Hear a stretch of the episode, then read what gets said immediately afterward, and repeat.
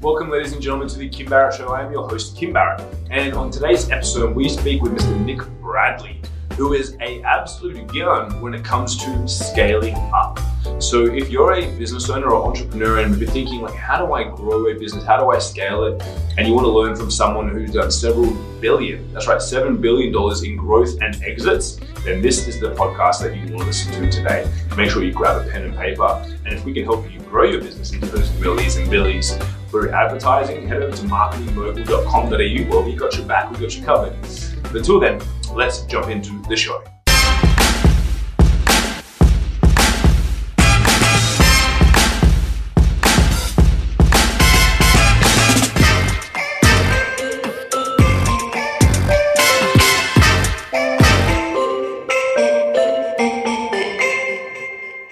Nick, thank you so much for joining us today. Really appreciate you making the time. Hey Kim, it's um absolutely a pleasure to be here, mate. Because I live in the UK these days, speaking to another Australian voice uh, feels very like a, a homecoming for me. I know. So the only other way you can get access is by turning on like neighbors or something like that, right over there. And speaking to my folks, and that's about it. But you know, to be frank, this is this is going to be a, a, much more interesting chat, I'm sure. I love it. I love it. And so, Nick, I always like to start the podcast off the same way every time, which is if you and I were chatting at a party and I said to you, Nick, what is it that you actually do? What's your go to answer? Okay, so I'm going to give you exactly what I say, right? I'll do it exactly as I do it. so, first thing I say is Hi, I'm Nick Bradley. I'm a business growth expert. I work with companies that are performing okay, they're doing all right, but they're not performing to the expectation of the founder. So, I work with the founder and the teams to take those companies from good to great. Mm. I love that. And I suppose pretty much every high performance founder probably thinks that their business could always be doing better, right? So I'm sure you've got a good pool of, of people to be working with. But when sometimes I find that people, when they hear that term business growth expert, or they hear someone is a, you know, I don't know if I want to put you in the same category, but a business coach or something like that, and they're like, cool, what does that person actually do? Like, what are the levers and things that you look at to pull on to help people go from being good to great? Like what, like break me down a little bit more about what you kind of assess and then help people with. Yeah, I'll, I'll definitely, definitely get into that. I mean, the, there is a secondary thing I say after I do oh, that okay. sort of introduction, because I, because I agree with you hundred percent that what does business growth expert really mean? So normally what I say then is kind of what I've achieved. And this kind of grounds it for people because it's it's a little bit different. So I often then say over the last decade, I've um, built, bought, and sold 22 businesses that have sold for a combined valuation of $5.2 billion. And I'm the host of the UK's number one business podcast, which is called Scale Up Your Business, which has been ranked number one on iTunes and Spotify with just over 200,000 downloads in 130 countries. You could argue that doesn't sound very humble, Nick, but you know, us Australians, we tend to be pretty forthright. But the reason I say that after that first piece is because you're right. Everyone can be a what's a business coach these days. Most people want the result, they want the impact, and that 5.2 billion dollars worth of deals, if you like, or growing, scaling to that, is a pretty full-on number, and I can unpack each of those deals. So, so you know, quite frankly, what it comes back to is I've spent 10 years or thereabouts in private equity as a turnaround guy and I was going into investments that these private equity firms, you know, these these companies or these investment vehicles that go in and they buy buy under leveraged businesses and then they want to scale them up and then sell them for, you know, usually a minimum two to three times what they paid. I was the guy, Kim, who would go into those companies and and effectively take them from that position all the way through to an eight to nine figure exit. So what I do now really is I work with people who have got good businesses, I said, and they're usually quite some substantial. They're usually sort of generating sort of seven figures in revenue as a minimum. But the ambition of the business owner, the founder, is to sell that business for eight to nine figures within a three-year window. So that's what I focus on. So I don't just go in there and kick the tires on any type of business. I don't just go in there and fix the marketing or do that. I'm focused on the end game um, and the way that we do that, to answer your question, is we focus on six categories, what we call six peaks of valuation, and we assess every business that we go into against those six peaks. I think that yeah, that's that's such a, a, good that you have that clarifier on the end because these days, you know, it, it, it seems like people can almost become a business uh, coach or a business expert by you know getting a certificate out of a cereal box. So it uh, it, it, seems there are like uh, so many of them out there, and it's it's good to hear someone that's obviously had the success that you've had in doing that, and that clarifier I think is great. And you know, if we actually met at a party, I'd probably spend the rest of the evening picking your brain on growing your podcast to number one and try and get all that insight out of you. But I want to make sure this is relevant for all our listeners out there because uh, yes, they're probably indeed. not. They're probably not. Well, the other, I, I mean, just to build like on your comment quickly, you know, and I and I didn't like this either, but Co- coaching, if you call it coaching, right? And I, I, tend to stay away from that term a little bit, just for, for about what I'm about to say, is that any man, his dog can be a coach. The, pro- the problem with what's been going on with people losing jobs through kind of you know global pandemics is that everyone kind of recreates themselves as a coach. It's the number one growing job title on LinkedIn by a, a huge margin. And someone said to me, you know, I hate this as well, but it's funny. Someone said to me the other day that coaching is the new the new name for the unemployed. So it kind of doesn't work on a lot of levels. So I do like to disassociate myself with that because what I do is very different to any of those things. Mm. And so obviously you mentioned you, you come in and like obviously taking a business from seven figures to eight or nine as a as an exit is not really a, it's not an easy feat by any stretch of the imagination from from what I could imagine from the outside kind of looking in. What if you were to collate all the deals that you've done and all the deals you've probably looked at over the years? Is there one thing glaringly obvious that you see people when they're trying to scale up, you know, they're going, look, I want to scale up my business and grow towards an exit or something like that, that they're just doing glaringly wrong. And you're like, hmm, like everyone seems to do this, like a couple of things wrongly when they're trying to grow. Maybe it's from an infra- infrastructure perspective or something like that. Is there anything that you kind of notice as a commonality across across all of the businesses that's maybe hindering them from that growth? Yeah, I mean, it's it's it, it is the question it comes down to one very, very simple answer. And then there's some things I'll unpack as part of that answer. But people who are good at starting businesses, so really classic entrepreneurs, are not necessarily that good at scaling them. And the reason for that is it takes a very different skill set when you transition into what we call scale up. And I'll define that in a second. And it takes a very, very different mindset. And a lot of people ask me, what's the definition of scale up? And there's different ways of cutting this, but my my favorite way of answering that question is it's the ability to do two things brilliantly: the ability to lead and build teams, and to work with process and structure. So two guys in a shed can create Google, but as soon as you know you have to have any more than say 12 to 15 employees in your business, then you have to change how you operate. And this is this is the, the big thing. A lot of people struggle with that transition of their identity as a leader and that's where things start to go wrong. Now that's not to say that the entrepreneur who's great at starting a business can't change how he comes across and leads and all those things to become great at scale up but history will prove that lots of really big businesses that we see out there a lot of times when that business is going through that transition they have to bring other people in sometimes even new ceos who are good at that next part of the journey i, I can probably I agree myself because I probably find I hit up against that wall myself as we're trying to grow. We've got you know about twelve people on the team here now, and uh, I can I can see very easily how I could uh, fall into into those uh, traits for sure. Yeah.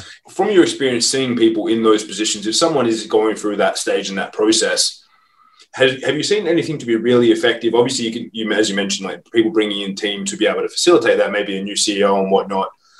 Is there anything that you've seen like dramatically affect the growth of that leader and say for example ceo or founder whoever it might be that you've seen actually help them push through that? Whether it be uh, studying learning certain mentors etc that you've seen help people get through that stage yeah, and, and, there is a bit of a, a, bit of a kind of playbook to it, which which increases the certainty around success. For the first thing, and this is something I, this is a mistake I made many many years ago because I had a pretty full on corporate career, worked for News International for a long time under Rupert Murdoch. In fact, I was reporting into Lachlan Murdoch. Then I went into a media game overseas, a big business called Getty Images, which was my first private equity gig out of New York. And I, I struggled with asking for help when I had that. I had a pretty good corporate career, but it was always trying to figure it out myself. So the first thing I say is the people who, the entrepreneurs who make the transition, they need to have some level of help, whether that's a coach or a mentor or or they need to change the environment that they're changing their peer group first and foremost, you're going to move more quickly if, if you bring in that specialized knowledge and experience. So that's the first piece. The, the second piece is uh, we created, as I mentioned, a structure called the Six Peaks of Value Creation. And that was effectively to, to provide a framework for entrepreneurs to grab onto so that they would have some, some level of precision to be able to make the transition. And it's not rocket science, any of this stuff, Kim, right? But you know, the first part of the six peaks, what we call peak one, is purpose. But really, that's defined as know where you are today, know the numbers of your business, know kind of how you're performing, know where you want to be. So that may be, as we said before, an eight to nine figure exit in three years. And then know why it matters that you want to take that journey. And you'd be so surprised because that sounds so simple, right? Of course, everyone knows that. The number of times I ask those questions or unpack those questions when working with a client, and people go, I've never even thought about this. Or I did think about this at the beginning, but I've forgotten it. And as soon as they reconnect with that, all of a sudden they get a level of energy and a level of again i'll use the word precision around what needs to happen and that starts to ignite the business on that next phase of growth as you said like knowing that people how much pe- how many people don't actually look at that because it's, it's one of the questions we ask people a lot as well when they come to us and it's like cool they want you know for us they come to us for marketing they're like cool we want more leads it's like cool why do you want more leads like i want to grow my business why do you want to grow your business and they're like to grow it. And I'm like, oh, okay, like surely we've got to have a better reasoning behind it. Otherwise, yeah. it just seems to like keep hitting that that glass ceiling and then bouncing back because they don't have that that purpose that drives through why they want to get to that, why they want to get to an exit or anything like that. Have has there anyone has there ever been a time where someone's come to you and you go, actually, look, you may want it, but like you don't have maybe not what it takes, but it's like your business is not built to be able to do that and then you've had to maybe even turn away or go, look, I'm, I'm not the person to help you. Is there anything that kind of identifies someone as someone who you go, look, the the business that you have is not structured for scale for you to be able to take it to that level and what are some of the characteristics that might pop out in those scenarios yeah i mean the most important thing is that if someone has the ambition to create as we say significant value so much value in a business that someone else wants to acquire it and that, as I said, is where we play. So if someone has a lifestyle business, in other words, they just want to have a few employees and they want to make six figures, that's not really where we play. There are obviously better people to help in that in that area. I just don't think that creates enough certainty again around you know uh, avoiding disruption. I mean, for me, having scale actually matters, right? It matters for a number of different reasons. So if someone has the ambition to take their business to that sort of level, you know, that sort of, as I said, eight to nine figure exit, certainly a business that's generating seven million, sorry, seven figures of revenue and therefore making decent profit, quite often they won't be structured to scale. So quite often when they first have a conversation with me, I often say they're in plateau or they don't know what their next move should be. But the important thing to your question is they have the ambition. And what that says to me is they are prepared to do what it takes they're prepared to listen to advice. They're prepared to do whatever action is required. They're not going to be so arrogant that they think they know what's next. And I applaud that because it's hard to start a business. And most people start a business and they do get stuck along the way. The people who then are aware that they need help at that point are the ones that I can help because I know what the playbook needs to be. And the playbook that we work to, it's not what I call overly templated, but the principles fit on any business, any geography, any sector and and the stage is the most important bit and then we can get them to where they need to get to. I mean, our strike rate of working with businesses with those characteristics I just described is exceptionally high. We have had one client this year who's tripled their revenue um, through COVID just by applying a better methodology around predictability of revenue flow, which is one of the peaks. And so for me, it's that I don't work with anybody who doesn't really believe that they can do it. Now, that might be something I can pick out very quickly, is making excuses, is being the victim. Um, and I certainly don't work with anyone who's not prepared to try new things and experiment because they have to have that level again of awareness to be able to break through. It makes a lot of sense. And obviously, you mentioned the six peaks.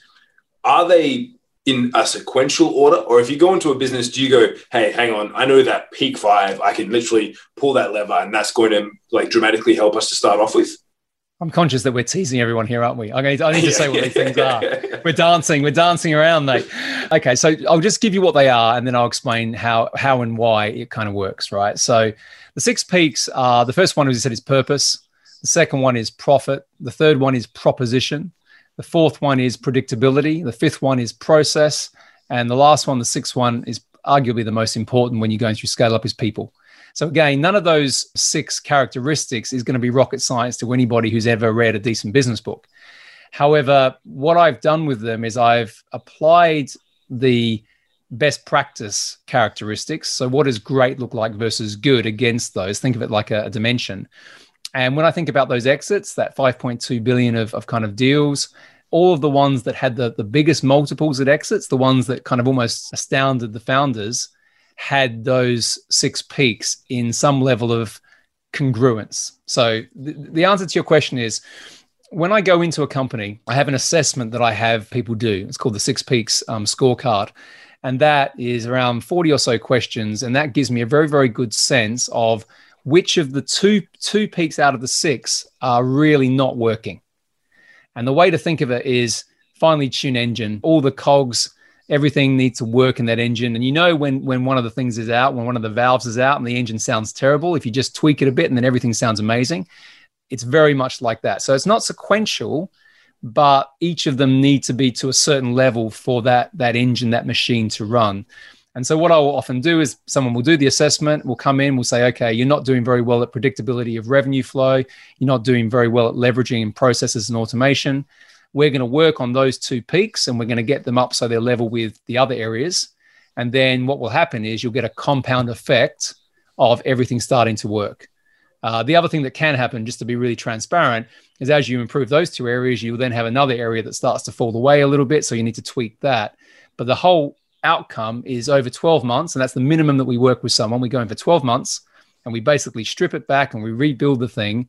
By the end of it, you'll have all of those peaks working to an optimum level for a where you're trying to take the business, but more importantly, the characteristics of the business from a you know what it is, the business model, etc. From all of the people that have done the scorecard, what's the two most common? You mentioned you look for like the two lowest. Like, is there two where you go, they always fit in those two categories? Yeah, it's it's well, the, there's three that jump out actually. So but it does it does depend, but, but it does depend. But the one that jumps out the most is proposition. So that is effectively: Are you clear on the market that you are really operating in? Are you clear that there is a problem that really exists? And do you have a remarkable solution for it? Now, again, it sounds simple, right? When we're talking about it, Kim, but the problem is this, right? Someone who starts a business, they they may solve a problem that existed at that point in time, and if we went back maybe two decades, that problem would exist for maybe five years, right? Because the world was moving much slower. These days, with technology, that problem that existed a year ago might be obsolete in 12 months' time. Right? You must see this in some of your clients. So you'll get this fixated entrepreneur who's going, Yeah, I'm solving this problem. I'm solving this problem. And I'll go, Well, hold on. Is, is it really a problem? Well, yeah, it was a problem three years ago. When was the last time you actually looked again to see if it's a problem? And so we go into that, we go and speak to their customers, we go and do a bit of external validation, and then we come back and say, you know, the problem still exists, but the way that people are wanting to solve that problem's changed. So your product and service, what we call the value proposition, and the experience they get needs to change. So that's that's a that's a great one because as soon as you line that up, then all of a sudden, you know, everything else starts to work. And then the second one that people don't get right is predictable revenue. And this is probably the bit that you'd come and play with your company because we we are so metrics driven in in what we do and we have precision all the way through the funnel. So we know exactly and this is a, i've got seven companies and every one of them is run like this. We know exactly where there is a bottleneck and we have very very clear uh, ways of measuring all of that. So so we have uh, a thing called laps. So you might have a similar methodology. So it's leads appointments presentations and sales and we know on a monthly basis exactly what numbers need to sit against each of those four characteristics and then, so we can say we, we know that we want to close five deals a month. So they're five sort of six figure deals for what we do. And we know exactly how that's going to work. So it becomes extremely, as I said before, predictable. So they're the two that jump out probably the most.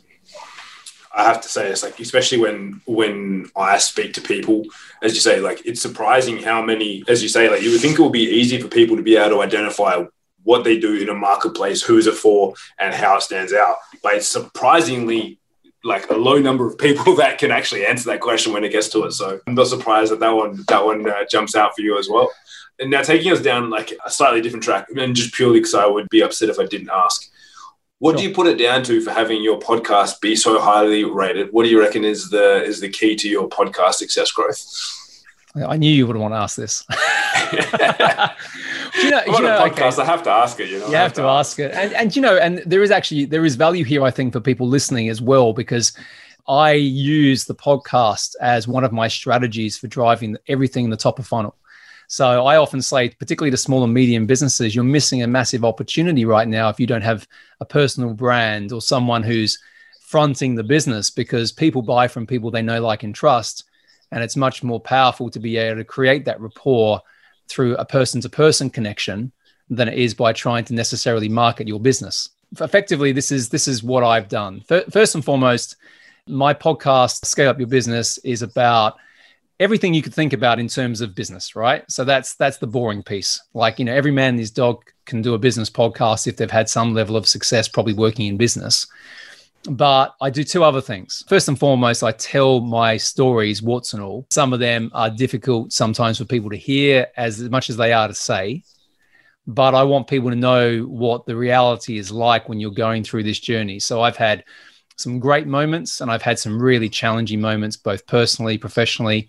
And I tell those stories because I want people to get the understanding that entrepreneurship is a roller coaster and you've got to have broad shoulders to be able to do that. And not everyone can, not everyone's prepared to, to do it. And the, the other thing I do is I blend what I call the emotional state and the mindset that's required in business all the way through because I'm a big believer that 70 to 80% of business success is how you approach it from your emotions, how you manage your emotional state, and how you manage the way you think about things.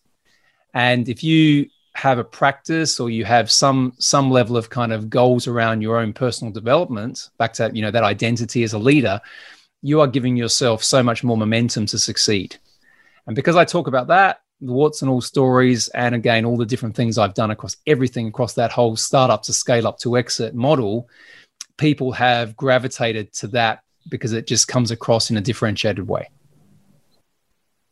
I love that. I think that's so important, as you say, like when it comes to doing it, because a lot of people want to start a podcast and it's like, cool. Well, as you also number one have to know the purpose of it, but you've got to be able to give something that stands out, which is what I, I try my best to do here by just unpacking and not just being, uh, I do solo episodes where I talk about marketing stuff, but not just being talking about marketing and Facebook ads and whatnot and going, cool, how can we like pull apart what successful people do in their businesses that everyone can do?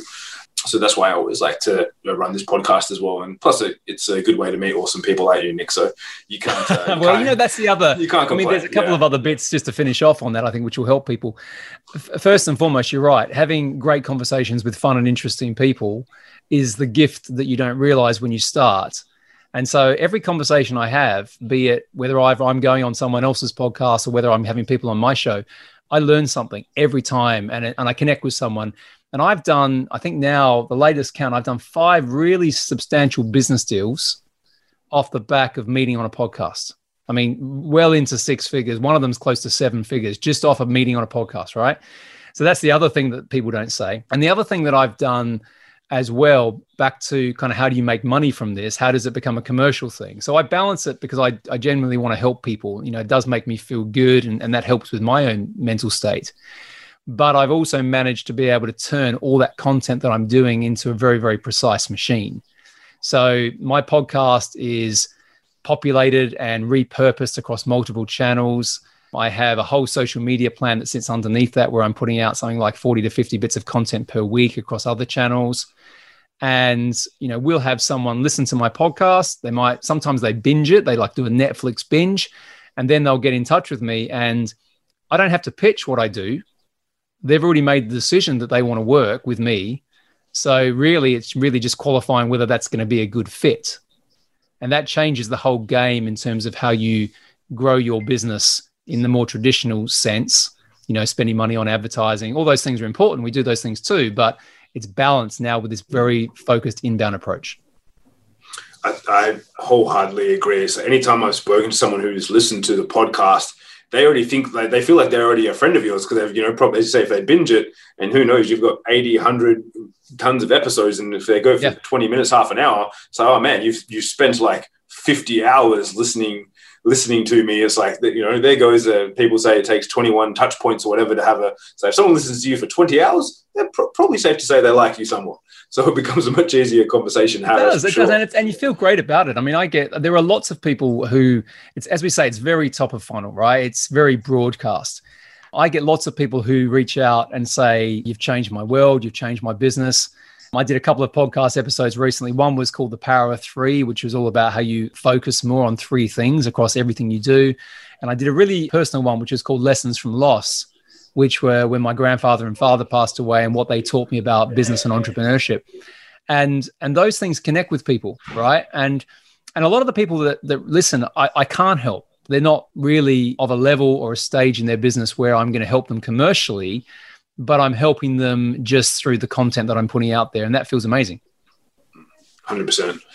Now, Nick, as we get towards the end of our time here together, I always like to ask the same question, which sure. is what's the question that I didn't ask you that I should have? Oh, you know, I've I, someone asked me this ages ago, and one question you haven't asked me is what my biggest failure is. And the reason I think it's an interesting question, maybe a bit of an obvious question, is I think you can learn as much from failure or the perception of failure as you can from success. So we've talked about all the business success, but we haven't talked about that. So there you go. How's that yeah. one?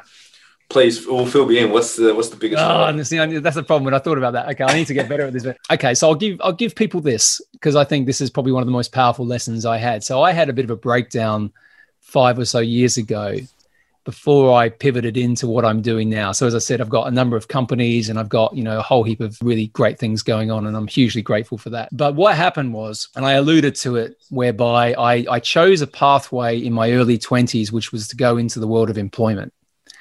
And I chose that pathway because everyone in my family had told me that you have to have a job to be successful. And if you're an entrepreneur, there was too much risk.